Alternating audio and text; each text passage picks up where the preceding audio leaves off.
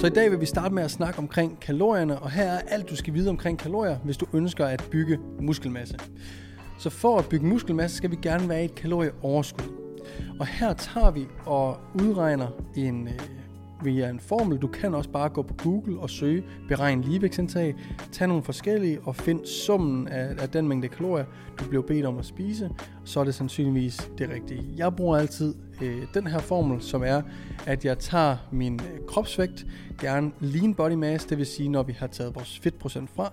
Der kan du også søge lidt på nettet om, hvor din fedtprocent sådan cirka ligger henad.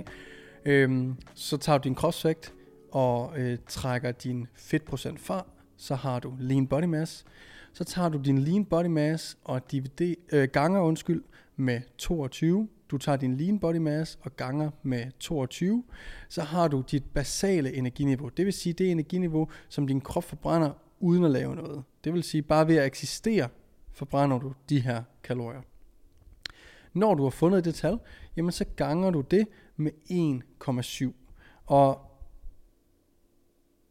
der, formlen hedder, at man kan gange fra alt fra 1,2 til øh, 2 gange, alt afhængig efter ens øh, aktivitetsniveau. Jeg tager altid bare 1,7, øh, fordi det er, passer oftest på mange. Øh, når du har ganget med 1,7, øh, oh my god, når du har ganget med 1,7, så skulle du gerne have dit ligevægtsindtag cirka. Herefter så tager du to uger, hvor du spiser øh, på dit ligevægtsindtag og tracker din kropsvægt. Hvis din krop Oh my God. Hvis din kropsvægt, ikke kropsvægt, hvis din kropsvægt den falder, så ved du, at dit øh, kalorieindtag, det svarer til at være et underskud for dig. Hvis din vægt på de her to uger, din, den øh, er uændret, så ved du, det er ligevægt, og hvis den stiger, så ved du, det er et overskud.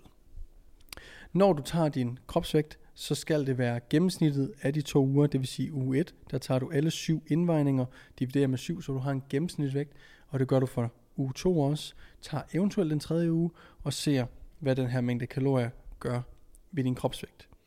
Når du har fundet ud af, om du ligger i et underskud, ligevægt eller et overskud, jamen så tilpasser du så kalorierne til dit træningsmål. Lad os sige, at den ramte lige i røven, og det er dit ligevægtsindtag, jamen så øger du med 2-300 kalorier, således at du ligger i 2-300 kaloriers overskud. Øh, for ja, uanset hvilken formel, hvilken beregner du bruger fra Google, så vil det altid kun være et estimat. Vi kan ikke regne noget ud, som passer på alle, der sidder derude.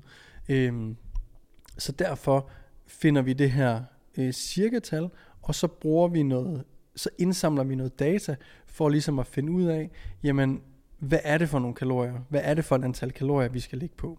Det kan også være en rigtig, rigtig god idé at øh, måle sin skridt, altså notere sin skridt ned, således at man kan se, jamen har jeg været øh, meget aktiv øh, i løbet af de her øh, to eller tre uger, jeg har tracket min kropsvægt, eller har det været øh, ens? Og det gør, det er egentlig lige meget, hvor mange skridt du går. Det er mere således at vi kan standardisere, således at du måske går 5.000 skridt, eller hvis du går 8.000 skridt, at du så bare sørger for, at du gennemsnitligt går det om dagen øh, på de uger, hvor du tracker din kropsvægt og tracker dine, øh, dine kalorier, således at du ved, at det, du tabte dig ikke, fordi du var mere aktiv den ene uge end den anden, eller at du tog på, for du var mere øh, inaktiv end i den anden uge. Så sørg for, at din skridt også er, øh, ens gennemsnitligt på ugenlig basis. Øh, og derfra, når du har fundet dine kalorier, og du ligger der i det her 200-300 kaloriers overskud, jamen så er det det, du skal spise. Det er det, du skal spise hver dag, syv dage om ugen, hvis du gerne vil opbygge muskelmasse og tage på.